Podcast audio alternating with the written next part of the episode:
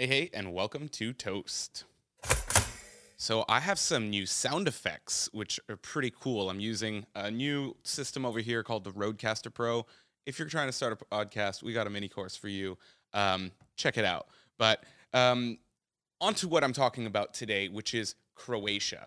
Uh, Croatia is going to be the first country that I'm going to talk about in the next few weeks, which is the entire Balkan region. So, uh, Croatia, Montenegro, Bosnia, Serbia, Slovenia, Albania, you know, um, Bulgaria. Sorry, I'm not forgetting about you, Macedonia either, um, and Kosovo.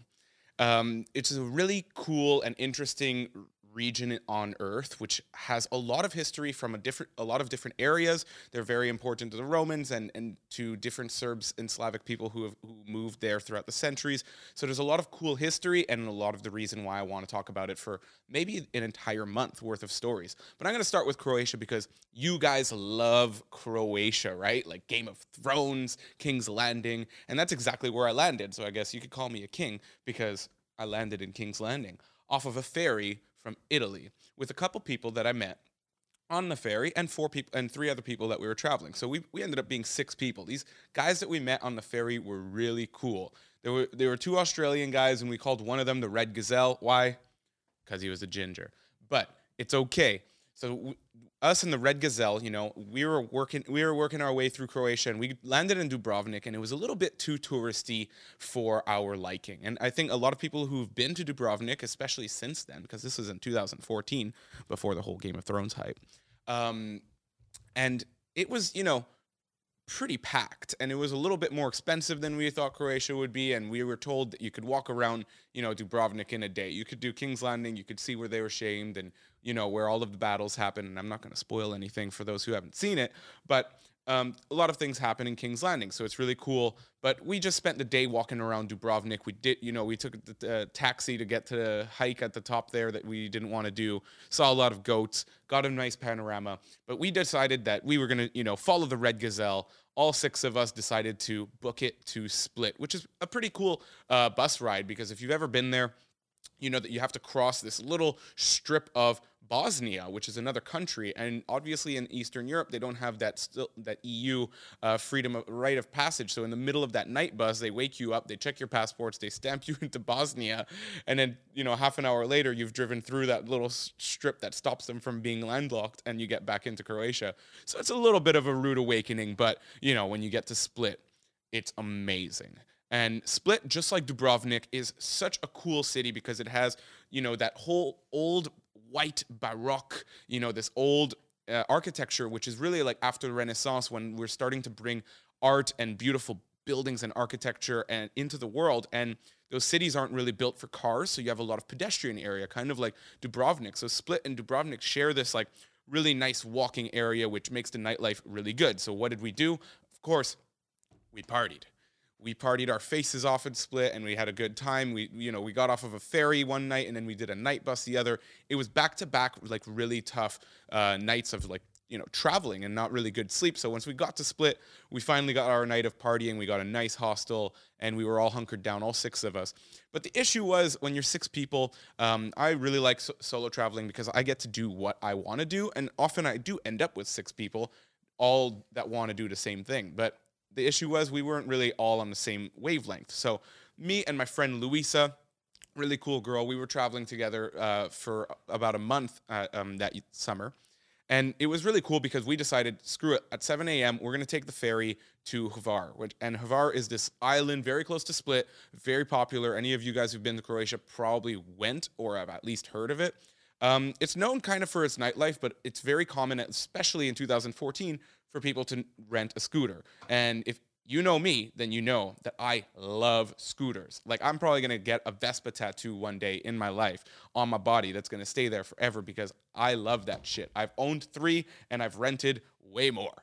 Um, what I'm trying to say is that we were going to rent a scooter. We were going to go enjoy this um, amazing landscape. Uh, you know, Croatia, Italy, all of these er- areas in the Balkans are very hilly, so you get to like drive up and down and see different landscapes and water all around you because you're on a small island.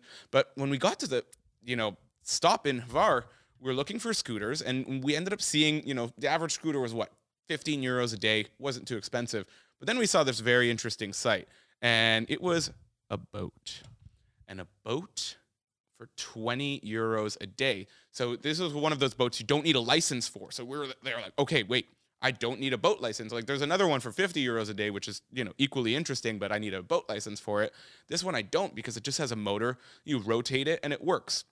So obviously I can't go into like big choppy waters, but where the ferry drops you off, it's you know kind of a bay as they you know have smaller and smaller waves and easier waters to navigate. So we have this boat now because obviously we chose it. Um, we ended up going back to the market. Luisa was like, "Well, fuck it. If we have a boat, what do you think we're gonna do?" She gets one of those like inflatable beds, like floaty beds things, which came really useful because you know, we were working our way to Tomorrowland, and I'm not sure if you've heard of Tomorrowland. If you haven't, you have to, you know, go and check it out. It's an amazing international festival. But she and you know got this inflatable floaty thing bed so that she could you know enjoy the water when we were going to stop on the boat when we were going to anchor down.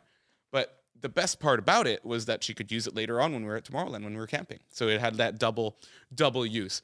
Another thing that you have when you're going to Tomorrowland, and hopefully if you do this every time you go to an international festival, you bring a flag of your country. So we had that Canadian flag and we were rocking it on the boat in the middle of Croatia with this tiny, tiny little ass boat, you know. And it was cool because we were just able to head out to the sea and just we'd find a beautiful place like shallow waters crystal clear fishies all over the place and we were jumping off of the boat doing front flips taking naps in the sun getting our tan on as people do in croatia and, and it was just like such an amazing break from being with a lot of people. It was such a nice break from being in a big group uh, and traveling and trying to make decisions, especially for food. You know how it gets. But most of all, it was awesome because we thought we were going to rent a scooter. And sometimes, you know, you get these curveballs thrown at you in life and you just say, like, well, what do we need to do? And you just always think, I have to do something that sounds way fucking better, way more original and new. And that's what the boat was. And so we weren't giving up on any of that experience of the scooter and things like that. Well, I mean, in my defense, I had just rented a scooter the week before in Greece. Um, but you guys are going to have to listen to Toast to hear that story. But that's not coming out just yet. But I'm going to do it live with my buddy Hargis, and uh, it's already recorded, actually. Now, back to Croatia. It was really cool because after that day in Hvar, jumping off the boat, swimming in shallow waters, enjoying the sun, showing our Canadian pride with our flag, we ended up going back to Split, which is where our friends were, and they had done nothing but sleep all day. So we were pretty happy that we did something. And, you know, I have that like adventurer blood in me when I travel. Uh, a lot of my friends don't even like traveling with me or don't even want to travel with me because they know that I'm going to be the first one up, kicking them out of bed or pulling them out of the bed at the hostels and making them breakfast and throwing it in their face and saying, let's go, go, go. Um, but essentially, um, we got back to them and they were ready to party. And that's exactly what we did. And I think that getting a mixture of both of these you know, renting a boat and swimming all day and then partying is really the best way to enjoy Croatia. And I know that uh, Croatia has a lot more islands to offer. We didn't have a lot of time. We were kind of rushing through a little bit. Um, but I'll tell you about, you know, the rest of my trip to Croatia in the next episode. But I really enjoyed having that like company of being in a big group and also splitting up and renting a boat. So, you know, when you travel, even when you're traveling with a group, if you guys are four or five people who are going on vacation together, you need to not be afraid to just, you know, put your foot down and do what you want to do and rejoin the others. Because to me, that gave me an experience. And still to this day, six years later, I haven't rented another boat. And I've never been in full control of a boat since then. So, uh, to a really fucking good time in Croatia. Um, because after Split, we ended up going to Plitvice National Park. And if you don't know what that is, those are beautiful waterfalls that I'm going to talk about in the next episode, along with our journey throughout uh, Croatia. And I'm going to close it with that. So uh, thank you for listening. You know, subscribe, stay safe if you guys are still in quarantine by the time this comes out. And toast out.